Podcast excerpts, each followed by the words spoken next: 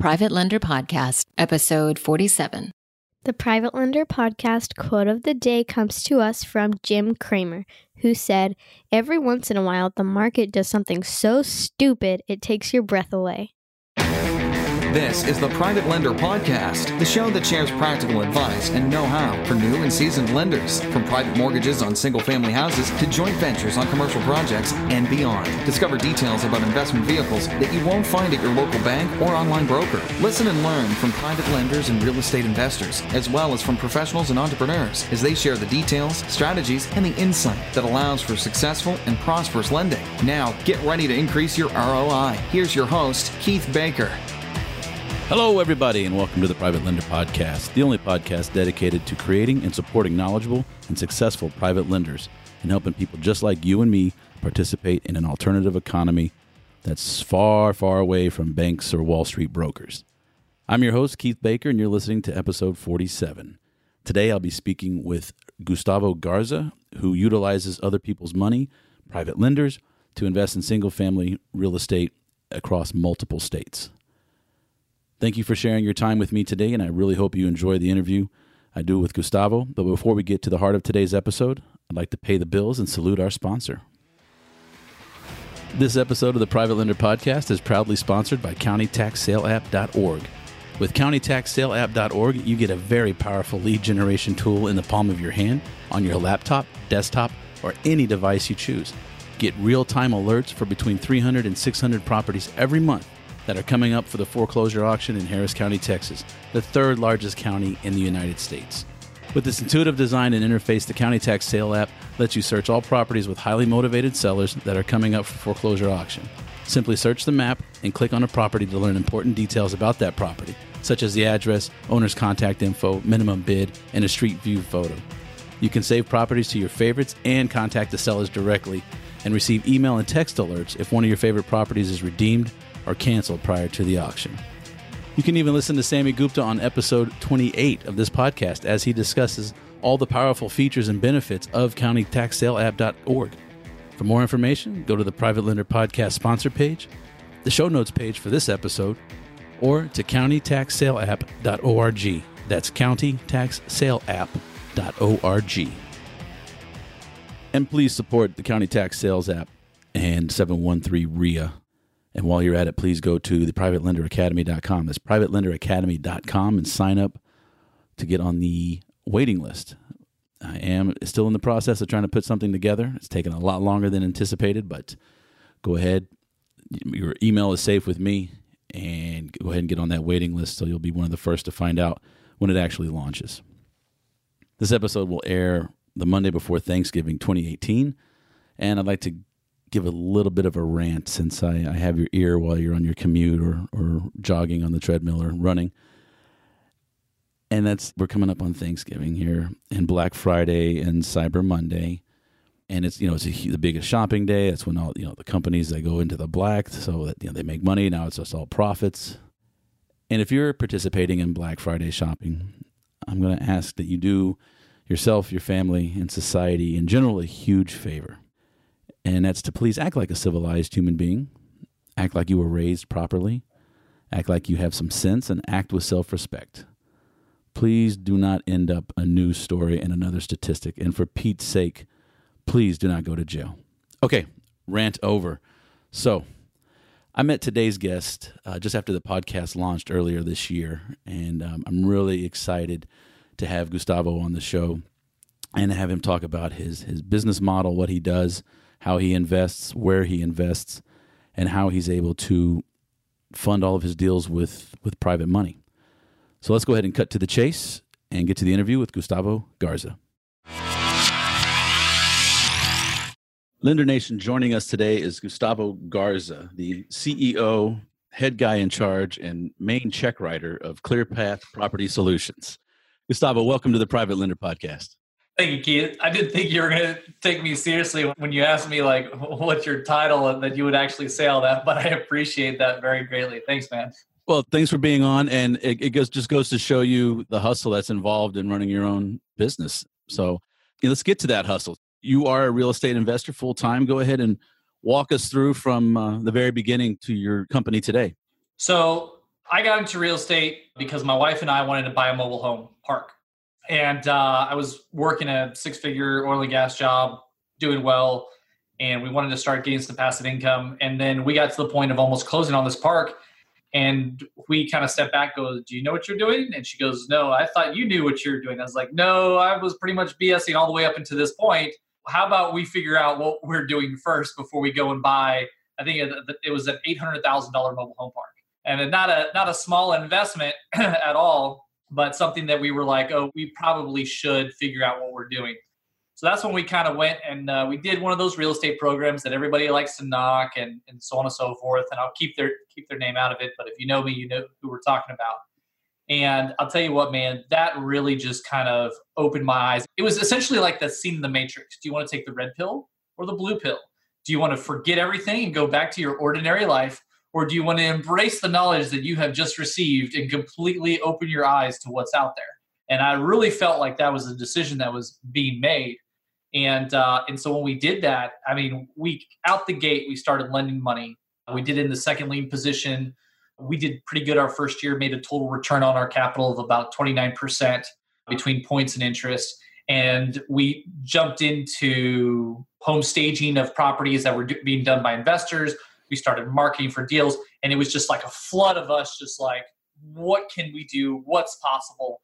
And really kind of figuring out what we like what really kind of interests us. And my wife really hates this analogy but i call it i was sleeping around in real estate and uh, and i just hadn't figured out who i wanted to marry yet.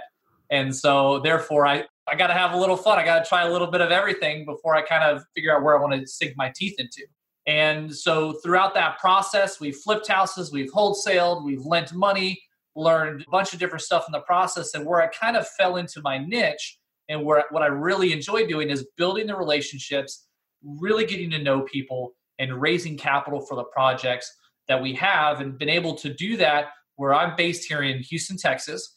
And we raise projects for uh, raise capital for projects in Florida, in Iowa, and here in Texas. And most of our lenders are from other states outside of those states, and they rarely ever see the projects that we're working on, which I feel is a little bit unique because for the small stuff that we kind of do, or for dealing with a lot of small investors, I feel that most people want to go see the project that they're putting their money into. So for you to be able to raise money, put it in another state where they're never going to see the project, where they're going to rely on you and trust you in order to handle their money properly and to be successful, I feel that takes a certain approach to be able to make that happen. I would have to definitely agree. And I'm going to stop you right there because I've got like six notes that I want to go back and unpack a little bit, if that's all right with you. Yeah, so, let's do it. So I'll get to the second lien position in a minute, but I love the fact that you're you invest not just in Texas but out of state, and you are able to raise funds from other out of state investors who will never see the property. Whereas I always tell the newbies, and start in your backyard, go see it, touch it, taste it, you go see where the dead body was is lying, the outline or the chalk or whatever of the house, just so that as it, it just helps build the experience for a lender. So, and I met you at a Quest IRA event, if I'm not mistaken. And that is correct. Yeah, you were looking for some fun. So see, see right there, there's proof positive. Uh, Lender Nation, go to the meetings, go press the flesh, shake hands, meet people like Gustavo, because he can put your money to work for you. But all right, that's a that's a little a little and commercial a, for. And I guess a quick quick note to that because I have not been able to raise a dollar out of Quest, not one dollar out of Quest. Really? Yeah, because when I say where are the projects, Iowa, not interested. I want to make sure that's here in my backyard. So there's a big perception, and it's really funny because I can raise a lot of money out of Dallas. I've been very, very unlucky in raising funds here out of Houston. Most of the lenders in Houston want to lend in Houston they don't they will not even consider even if the numbers are fantastic. And it's something i'll kind of go into a little bit because the fact is is like really with quest you show up you try to raise capital and you can be consistent but the fact is is like are you truly building a relationship just going to a meeting for 30 minutes? It's very difficult to do that and i think that's where i've been able to raise a lot of capital is because i'm building those relationships first and not asking for money and this is one of the things that i kind of figured out and I'll go into that a little bit more once we unpack a few more of those uh, notes you got. Cool. All right. Yeah. No, that's, uh, that's, I find it interesting that you haven't been able to raise anything out of Quest Houston. So I didn't quite realize that. I know you got projects all over, but that's kind of funny. And here's another thing. You like huge red flag went off for me. You said you started with second liens. I'm not going to interject any prejudice into that. I just want to hear your story. How did you get what made you decide we're going to start on second liens? How did you keep yourself safe? And just kind of walk us through that. Absolutely. All right. So there is what do they call it? method to the madness. I think that's what they call it, right? There's method to this madness because so many people told me, do not, whatever you do, do not lean in the second position. And then you have all these gurus and all these programs saying, hey, look, you can do real estate with no money out of pocket. And it's really hard to do that without finding somebody to be in the second position. So I feel like it's two worlds colliding. Don't do second position, but find somebody that will so that it's not your money that's doing it and so that you can make a deal and get no money out of pocket. So what the craziness is is what I did was I am a really a physical learner. I like to put my hands on things. I like to learn from other people's experiences. I feel I can I'm a replicator. If I can see it, I can replicate it and that's where my strength is. So part of lending money in the second position was not only validating the deal, but negotiating with the people saying, I want to take part in this project.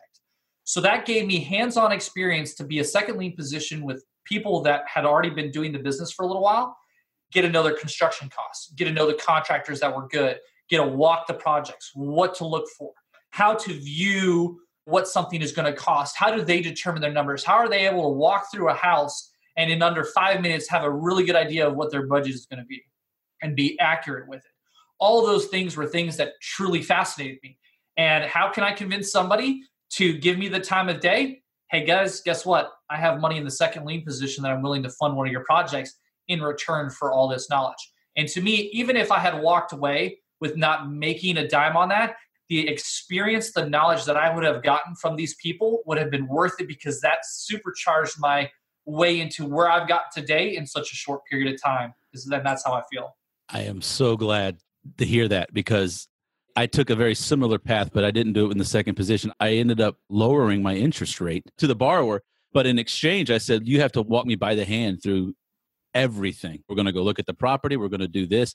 And so the same thing, like if, if, even if I just got my initial money back, I made no interest payments on, on that loan, the education that I got from that was tremendous. And to me, the biggest part about private lending is is like you said, those relationships and the learn. I mean, I, I like to say to lend and learn or lend to learn because there are so many different facets to real estate investing. And the fact that you went into the second lien saying, okay, did you have any equity or just the second lien on in the beginning? Yeah, it was typically uh, I went to a lawyer. I said, look, I'm going into second lien lending. And they're like, Uh-oh. all right, really? I was like, yes draw up the best documents you can and let me know what I need to do to best protect myself. And smartest decision I made as far as doing that. Second thing is not only like the I knew that I was bringing value in the second lien. Mm-hmm. So I could even charge a higher interest rate and points and so on and so forth. So I was reasonable.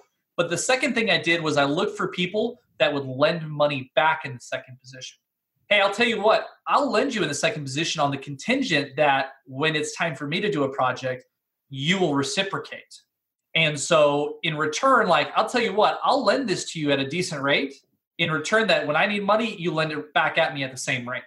And so it was kind of like that barter or an exchange system.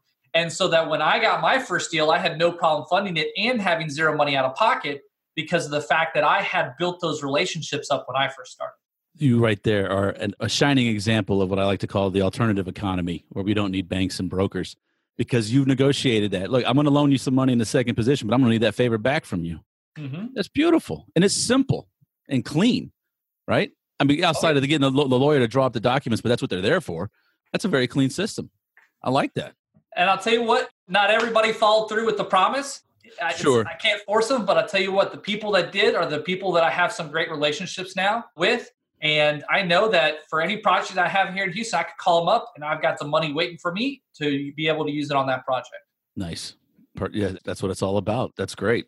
Okay, so we got through the second lien. You've navigated through that minefield skillfully and beautifully. I like that.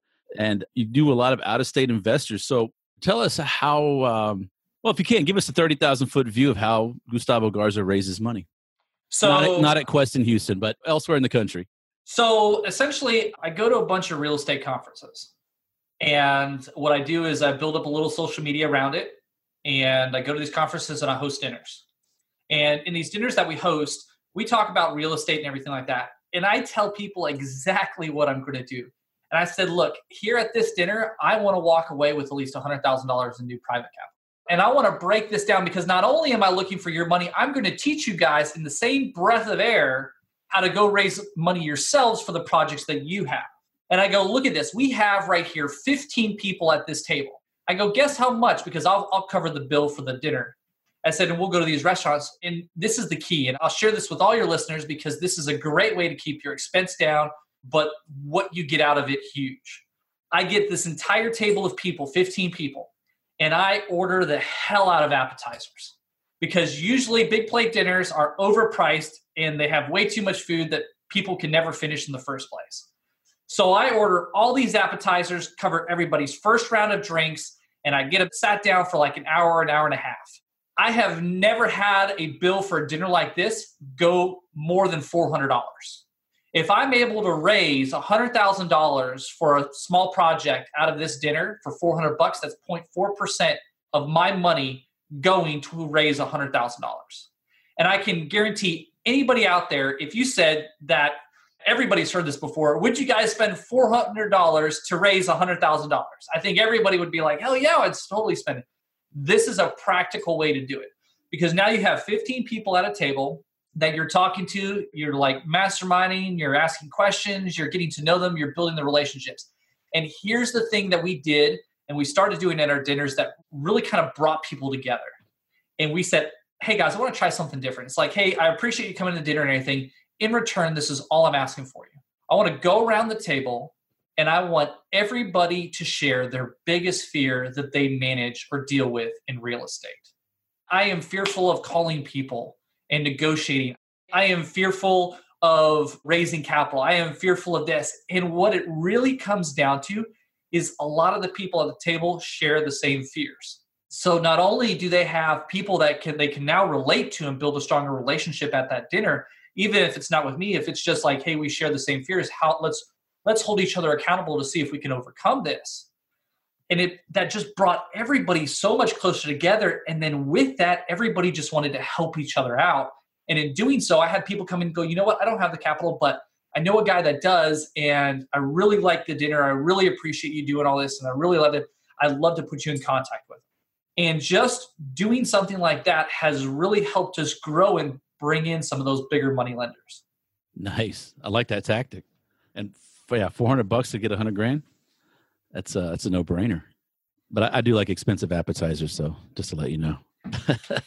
hey, I, like I say, hey, or like, what do you guys want? We just go two of these, three of these, four of these, six of these, whatever, and we just spread it out. They get full, and it's amazing because the appetizers they'll fill you up so quick, and it just costs so much less on a per person basis. And it's a really great tactic. And the thing is, is you're feeding people and you're buying them a drink. So unless they're ordering like a $120 glass of whiskey, they usually the thing is is when somebody's covering your drink, you typically don't order the most expensive. They'll get like a beer or a margarita or something like that, and it's really not a big deal. Cool, interesting.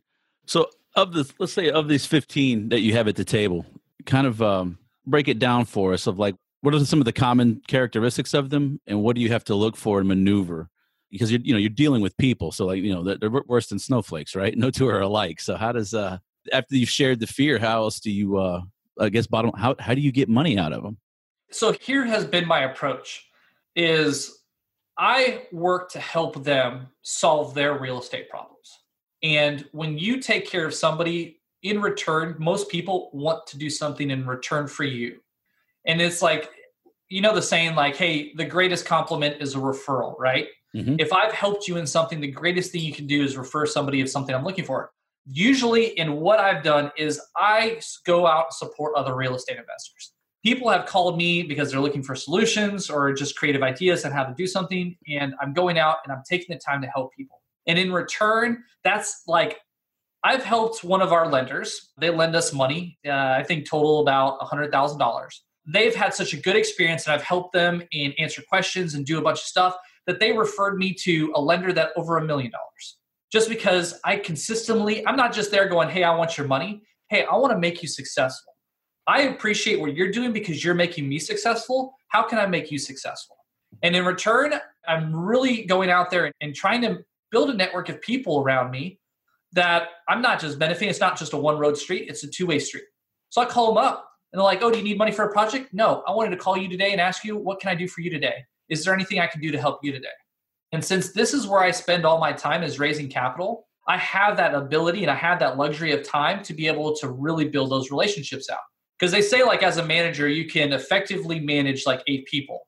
If you effectively managed eight relationships, that would be a task for anybody trying to do a full time position.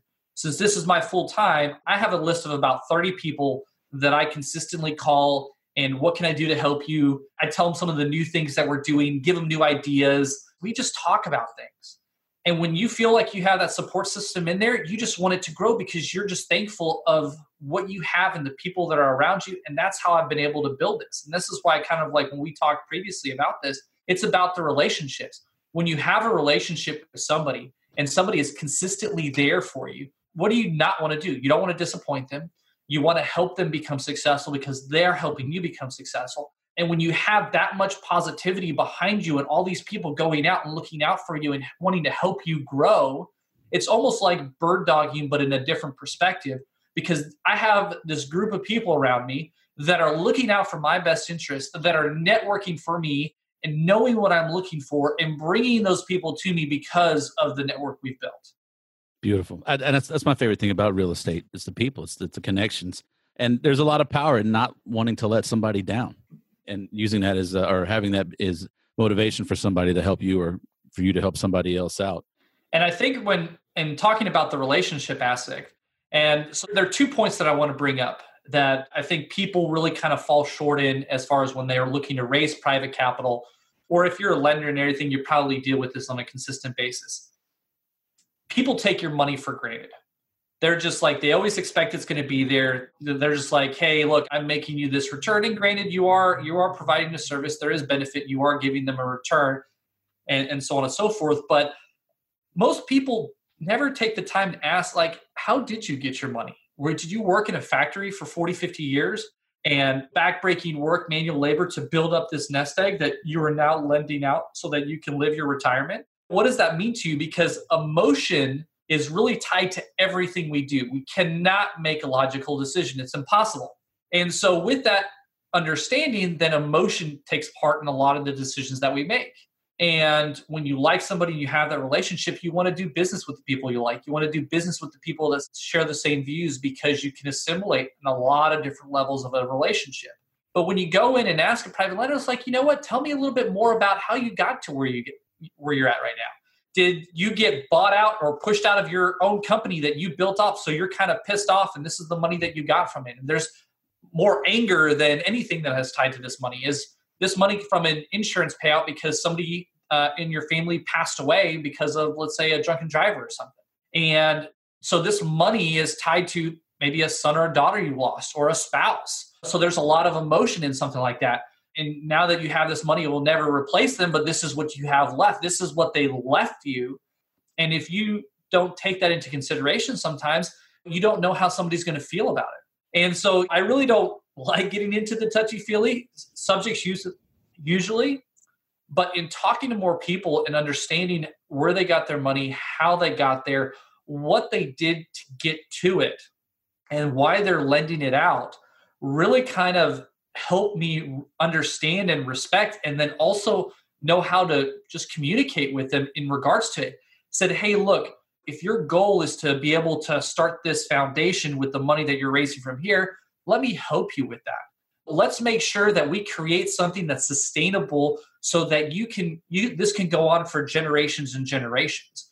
And when you dig down a lot of people don't like to share the reasons that they want to do this. Some people say oh well i want to make a great return but why do you want to make a great return? Well, what is this for? Why do you want to do this? What is this touching in your life that's very important? Is it retirement or is it a legacy? Or do you want to donate this to help avoid drunk driving? Whatever it is, understand what people want to accomplish with money because if we assume those things like oh well this person just wants money so they can cruise around the world and and buy nice cars and live in fancy houses that could completely not be what they're looking for and if you assume that it's almost a little bit like offensive to the lender side because then they feel like does this person really even know me like i thought we had a relationship but this does, person doesn't even know why I'm doing this. They don't even know what this means to me. And so when you can help them accomplish their goals and what why they're lending, and it, you can create those win-win situations, that's very powerful. But you also now have an advocate in your corner that's going to say, you know what, man, this guy over here is probably one of the best people I've ever done business with. And it's really not because of the money, is because, man, this guy has really helped me do what I want to do. And when's the last time a borrower was talked about going, yeah, I lend him money, he's making a great return, but he helped me set up this foundation, put this in place. Now we're creating a son for my legacy for my son that passed away. And when you give back in that way, like you are just going to get a lot of referral business. And that's where a lot of my money is coming from now is referrals because of those relationships that we're building. Great example. I like that a lot. That's cool.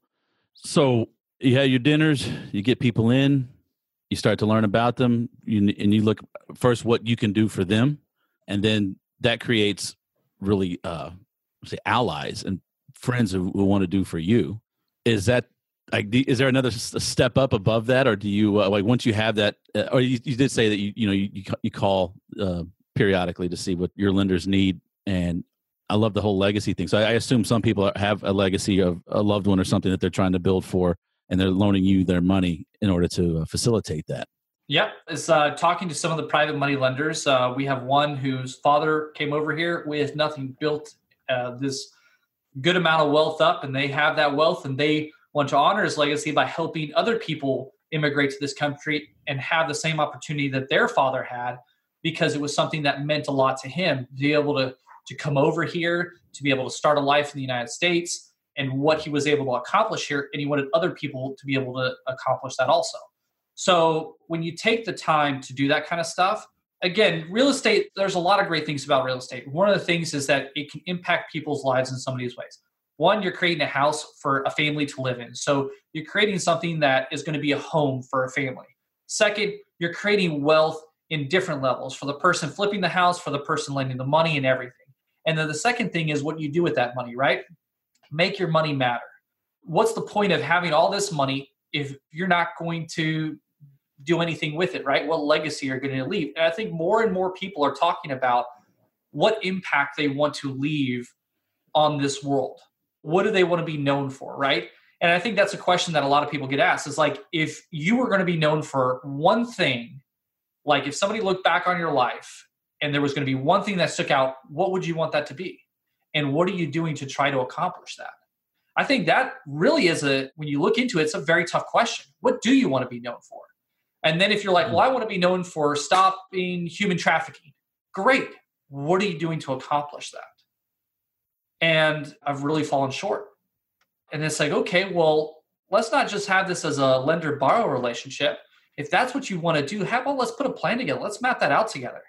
Let me help you doing this. Sometimes all people need is kind of like that gym partner. So they wake up at like five o'clock in the morning, they get out of bed because they don't want to disappoint that partner. They get out there and do that workout. And at the end of the workout, you feel 10 times better for that day because you got something accomplished. You're feeling great about yourself.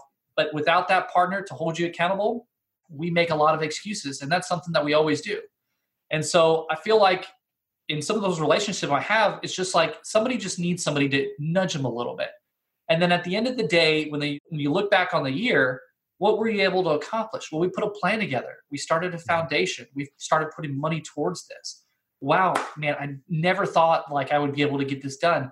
What kind, when you talk about building that relationship and you look at that, Keith, like where do you think that relationship is on a scale of like one to 10 when you can create that type of impact in somebody's life on helping them accomplish what they really wanted to accomplish but never took the time to go do? That's off the spinal chat tap charts. That's more than 11 on the scale of one to 10. When you have that kind of impact in somebody else's life. And it's great because you've touched on this area that, are not, you haven't touched on it. You live and dwell in this area that is uh, very rarely, rarely spoken about or, or talked about in the real estate community. It's definitely there though. It's palpable. You can see it, you can taste it. But I like the fact that that's your take. And, and obviously, how many you take care of not only the people's money, but the people as well. So have you ever had to do a, a deed in lieu of foreclosure? Or have you ever um, have you ever lost some a private lender's money, or how have you how have you navigated through your investing? I've always paid back every penny that we've borrowed from a lender. We've lost some money on some projects. Thank God they weren't large losses or anything like that. Everybody But- does. Yep, it's it's part of the game, right? Yep. But we've always paid back our lenders, and I think this kind of goes out. I'm pretty sure every lender will appreciate this, and every borrower needs to know this. Just face the music. Just be honest and communicate what's going on. Hey, you know what? I think we're going to be losing some money on this project. It's taking a little bit longer, whatever. Just be open about this. I think most people can understand most situations if you can just communicate through it. I've had those instances, and it was almost like karma. I lent money to a guy here in Houston, and he needed three extensions because three closings had fell through, and he finally was able to sell the property.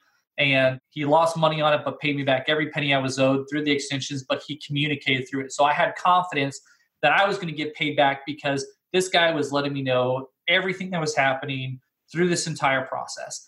And the karma side of this is that he lent money to me on a project and I needed extensions on a project that was taking us a little bit longer to sell and everything. We ended up losing a little bit of money on that project, but he got paid every back. And I go, I called him up, and this is a great story. He goes, I called him up and I go, Hey, hey man, I'm gonna let you know I'm gonna need an extension. He goes, Oh yeah, for how long? He goes, I'm not really sure, but I'm gonna need an extension. He goes, Bro, it's like you took care of me. I'll take care of you. Don't worry about it because I know you're good for it. I know you're going to pay me back. Just keep me updated and we'll get through this. And I said, All right, man, I'll keep you posted. And I'm so and it glad. so funny because it was just that easy of a conversation. Dude, I got your back. Don't worry about it. Well, that's what I, I tell people. Don't go ostrich. Don't stick your head in the sand and pretend like something isn't going to happen. Be upfront, honest, communicate with your lender and let them know. Like this guy, three closings fall through, right? I mean, the only thing, I mean, looking at kind of like a root cause analysis thing here. Like the only thing he could have done is gotten a different buyer. There's no scope of work. There's nothing that he can do ahead of time. Or if there is, it's very little. And the crazy thing is, is they backed out at the closing table. They Ooh. lost their earnest money and everything because at the closing, what they were doing is they were trying to leverage. It was day of closing and trying to get like an extra five or ten thousand dollars negotiated in like a few days before closing, and for outrageous things. And he was like, "No, I'm not going to do it." And they thought that he would actually bend and give them what they were looking for versus losing the contract and selling the property. Mm-hmm. And so, and when he told me, he's like, "Hey, man, I'm gonna let you know, I'm gonna, I'm gonna back out of this contract for these reasons." And he told me why. I was like, "Yeah, dude, if I was in your shoes, I would do the exact same thing because that is absolutely ridiculous what they're asking you to do." And it goes that the house that you put together, it's priced well. That's why you keep getting buyers.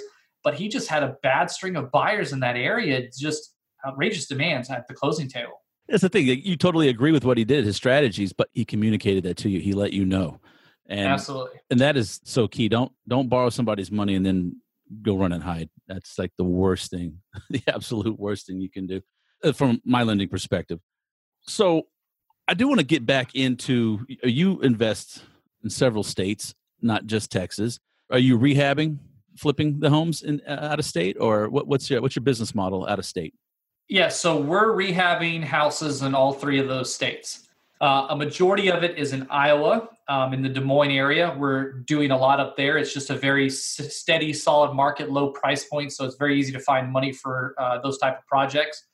And we're just turning them over very quickly, and, and it's been going very well there. Florida, really, we got into Florida because we were bored and wanted to be able to write off business expenses to a beach location.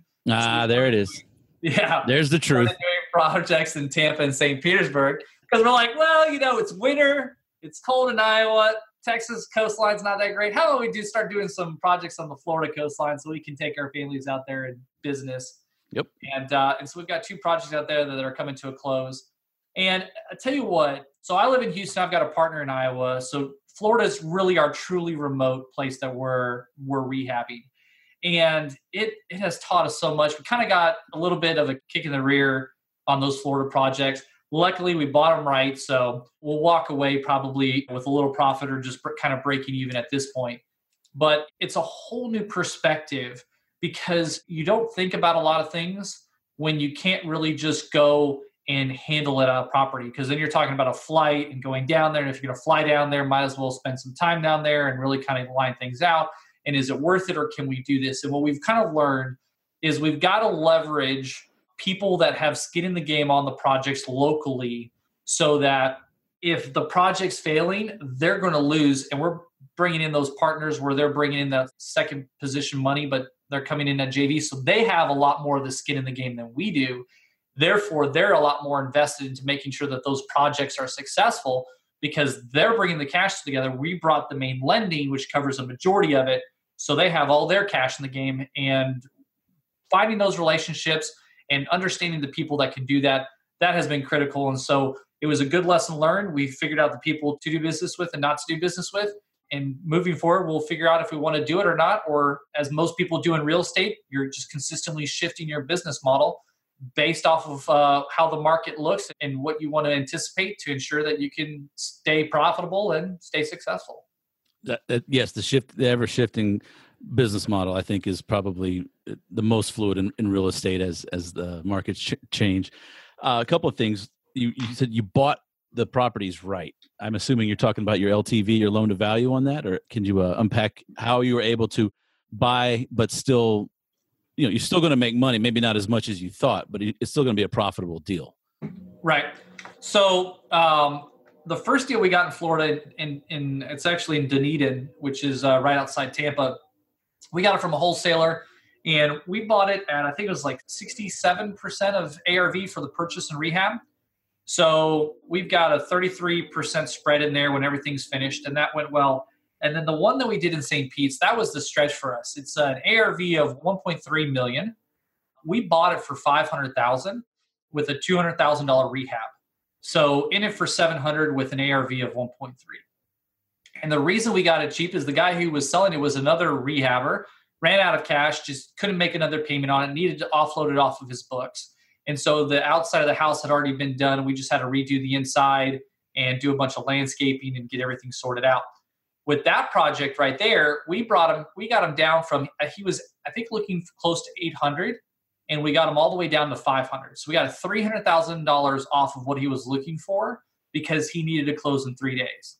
Mm-hmm. And we were able to close in three days, and that's one of the reasons why we got it, um, bought that so right. So even though we've run into some issues with contractors and uh, what do you call it, and getting things done with the with the city of St. Petersburg because this is a historic house, like we had enough spread in there that we'll still be able to walk away from it even after having to pay all of our expenses. Perfect. That's great. I mean, at one point, that's way out of my wheelhouse and price range that I, I get comfortable with. Yeah. But that's uh, well, it's just a, for me, it's a holding cost. You know, it's the monthly ho- cost that that kind of you know you have to be prepared for it. Yeah, exactly. But I mean, if you've got if you're in all in at seven hundred, and you can pull six hundred grand in the next six to twelve months, I'd say I'm not the very good at math, but I'd say that's a pretty decent ROI. Um, yeah. so okay, so you talked about your partner in in Iowa. That's because that's what I was. I was also concerned about your teams and the boots on the ground because I, I, assume you know you're not flying up every week or over to uh, you're not taking your beach holiday every week or every month uh, over in Florida or going up to Iowa. So from a lending, I am my personally I am getting more and more comfortable with the idea of lending out of state slowly but surely. So kind of walk us through the process of how you keep your lenders um, well one the money safe but two keep them comfortable with the idea of hey i'm i'm in houston but i'm going to lend in, in iowa or tampa so I, I guess the biggest things that the conversations we have is we set boundaries for the relationship as far as what they're to set the expectations of how this is going to go. I think that's one of the biggest things. When you don't set those expectations then people like oh i can call him at 11 o'clock at night or 2 o'clock in the morning and he should pick up the phone because he said i could call him anytime. I think that's one of the biggest mistakes that you can make as a borrower in setting the relationship with the lender. Lenders like to know that there's structure, at least in my opinion, behind what you're trying to accomplish. If if it's like, oh, oh you call me anytime and, and this and that, don't worry about it. There anything goes, then it's like, is this guy trying a little too hard? Or if he has all this time that I can answer a phone call, what is he really doing? So I think with the lenders, one of the things we do is like, hey, look, when we're going to lend on a project, we're going to secure you this way. We're going to, this is going to be the term. And we'll kind of update you when we're about halfway through the project. And then we're going to give you another update when we've got a contract on the house and it's out of the inspection period. And so these are the two updates that you're going to receive. And just know that this process, no matter where you go, is going to be the same. You're going to get a deed of trust or a mortgage. You're going to get a guarantee. You're going to get a promissory note these are the protections that no matter where you go in real estate, this is how they say that you need to be protected. We're going to easily provide those documents, get it recorded, go through this entire process. That's your protection. And so, like, nothing that you say or do in between is really going to change how you're protected or the fact that this note is due in six months or nine months or 12 months. And it goes, we spend our time putting out fires or dealing with the projects and making sure that we get through this and monitoring the market so that if we do need to make a shift or if the market takes a turn, we can have a conversation, not just say, hey, we have a problem, but hey, here's the problem and this is our solution to it. And these are the options that we have going forward. And I think there's a certain appreciation for that because you're saying, hey, look, here are the boundaries of the relationship. Here's our plan. This is what we're going to do. This is how we're going to execute what questions do you have when somebody lays that in front of you saying this is the structure that we follow this is how we line everything out this is the process that we go through and we rinse and repeat it's almost like a comfort knowing that there's a step 1 through 10 that is followed every single time in order to make something successful and so when you ask like how do we pick up people for other money i said well the biggest analogy is like well do you own stock or mutual funds yes okay we're the headquarters for your mutual funds well i don't know well, shouldn't you know where you're sending your money? Right. Well, that's a good question. Okay, well, what do they invest in? Well, I don't know. It's a growth fund, you know, in the technology market. You have, hey, I'm investing to this company, but I don't know all the little details of where they're putting the money. Well, n- no. And it goes, well, wouldn't you want to know that? It goes, well, as long as their performance shows that they're making a good return, then that's what I'm focused on. And I go, exactly. We have paid back every lender we have done X amount of projects. Here's our performance. Does it really make a difference if it's here in Houston, if it's in Iowa or Florida or anything? You're lending based off of history and performance. That's how we've done everything. Why do we buy products? Reviews. Where do you get the reviews? From history and performance. And so when you take a look at how we evaluate what we buy and don't buy or what we put our time and money into, it's based off of those metrics not the really the details. Like do i need to know what chip is in this uh, in the phone to process all the things? No. Do people like using the phone? Yes. They look at the overall product that's being presented and what they want to go after and when you start to break things down like that then people kind of get the idea okay now i can understand but there's still that hurdle there's, there's still sometimes that mind block just like you said you're getting used to the potential of the idea of less than out of state but there are still those roadblocks. And why? Why do we have those roadblocks? Because in our mind, there was something that happened to us, or there's something that, that created an emotion around it that essentially has told us not to do it. Like, was it a, a story that we heard of somebody who did it and lost miserably? Oh, well, I'll never do that because I don't want that to happen to me. There was that emotion that they brought with an experience that affected you and caused you to veer away from it it's kind of like uh, I, I, like to I like to put the analogy of cliff jumping, right? You get a line of people and they all jump off this cliff into the water. Everybody survives. Everybody has a good time. You get to the edge of cliff. You're looking down. You're going, "Oh hell no!" but you just saw 25 people do it. 25 people be successful. 25 people enjoy the experience, but yet you're pausing. Why? Well, what if I can't do what they did? What if I slip and hit my head on the way down and lose consciousness. What if, what if, what if, what if? Would we do anything in life if we based our life off of what ifs? Nope. So I feel like some of those roadblocks, and the thing is, is that everybody deals with those different fears a little bit differently. And so this is another question which people say, why do you even ask your private money lenders this? When you're having the conversation and they're like, okay, well, I have a $100,000 to lend. And I go, great how much are you willing to lose? And they're like, why are you asking me that? Like, don't you want my money? I go, yes, but I don't want you to have a heart attack in the process. Like, because if a hundred thousand is all you had to lend, and let's say something happens and it's lost, what is that going to do for you personally? Is that going to create a relationship issue? Are you going to potentially get divorced because you just lost all this money in a real estate transaction? Your wife hates you for it and she leaves you, or vice versa? Or is this going to put your family into the position where you can't afford to pay your bills and you're going to have to sell your house or whatever it is? Like, I don't want to put people in bad positions. I want to build a relationship with somebody where we can grow together. And the best way to do that is not put somebody in a position that's going to create physical or mental anguish by lending out every dime that they have versus what they feel comfortable making a risk on? That is a great question. And it's also a, a foundation of risk mitigation.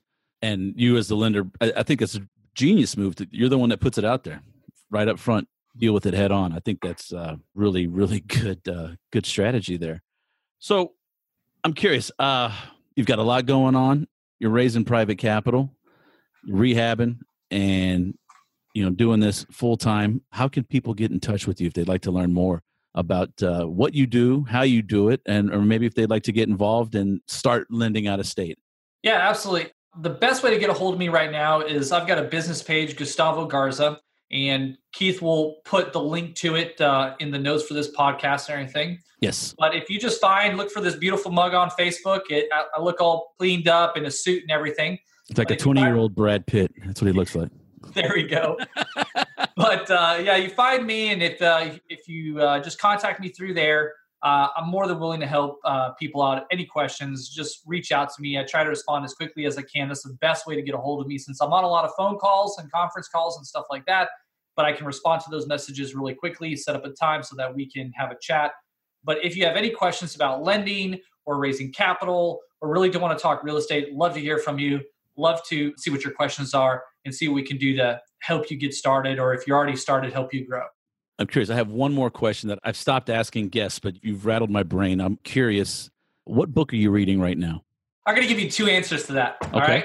Typically, I despise people that are always putting up books like for, oh, what book are you reading? Like yep. hashtag entrepreneur, all that stuff. So I always respond, Dr. Seuss's Green Eggs and Ham.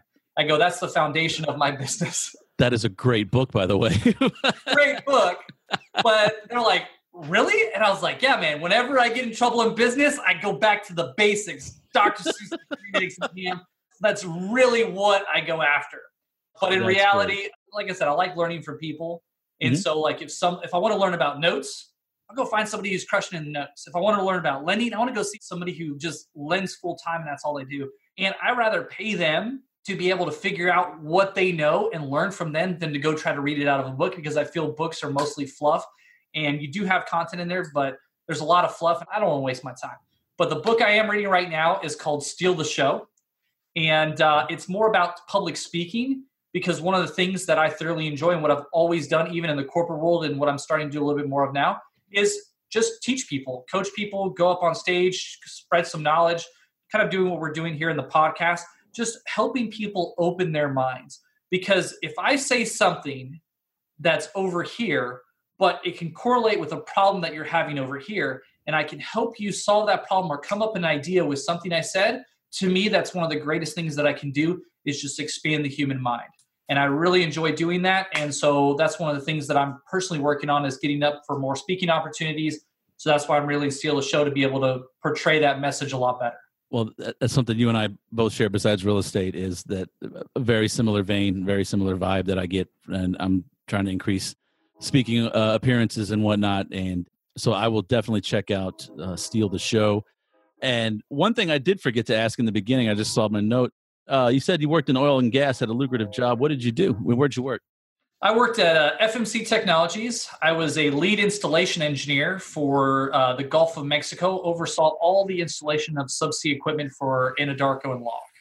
I understood every single word you just said, and there's probably only about 25% of the folks listening, yeah. but cool. FMC subsea, basically well control system, well, uh, well, Christmas trees, BOPs, and the uh, production equipment down that sits on the, the bottom of the ocean floor.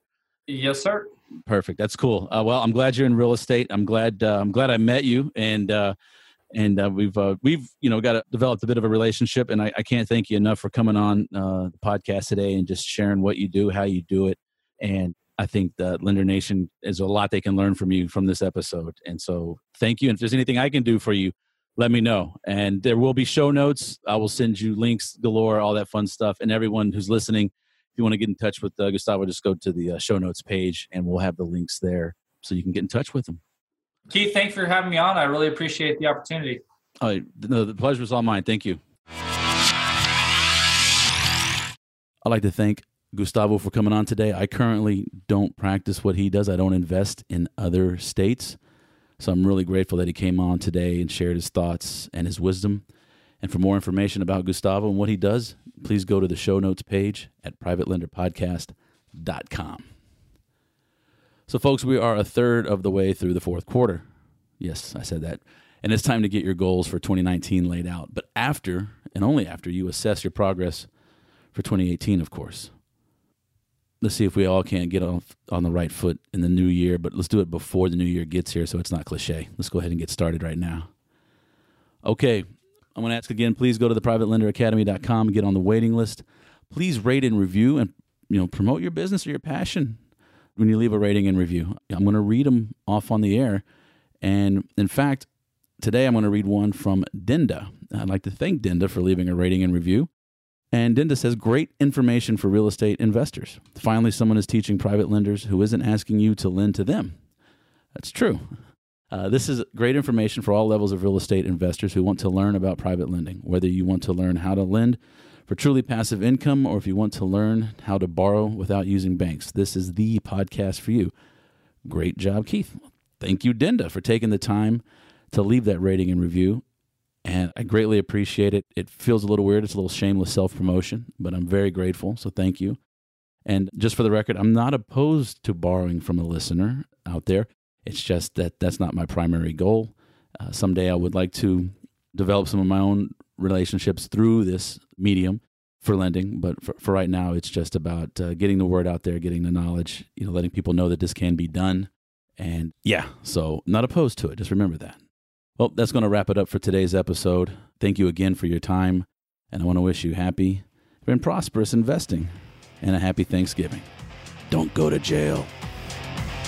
Thanks so much for listening to this episode of Private Lender Podcast with your host, Keith Baker. For more great content and to stay up to date, visit privatelenderpodcast.com. If you enjoyed today's episode, please rate and review, and we'll catch you next time.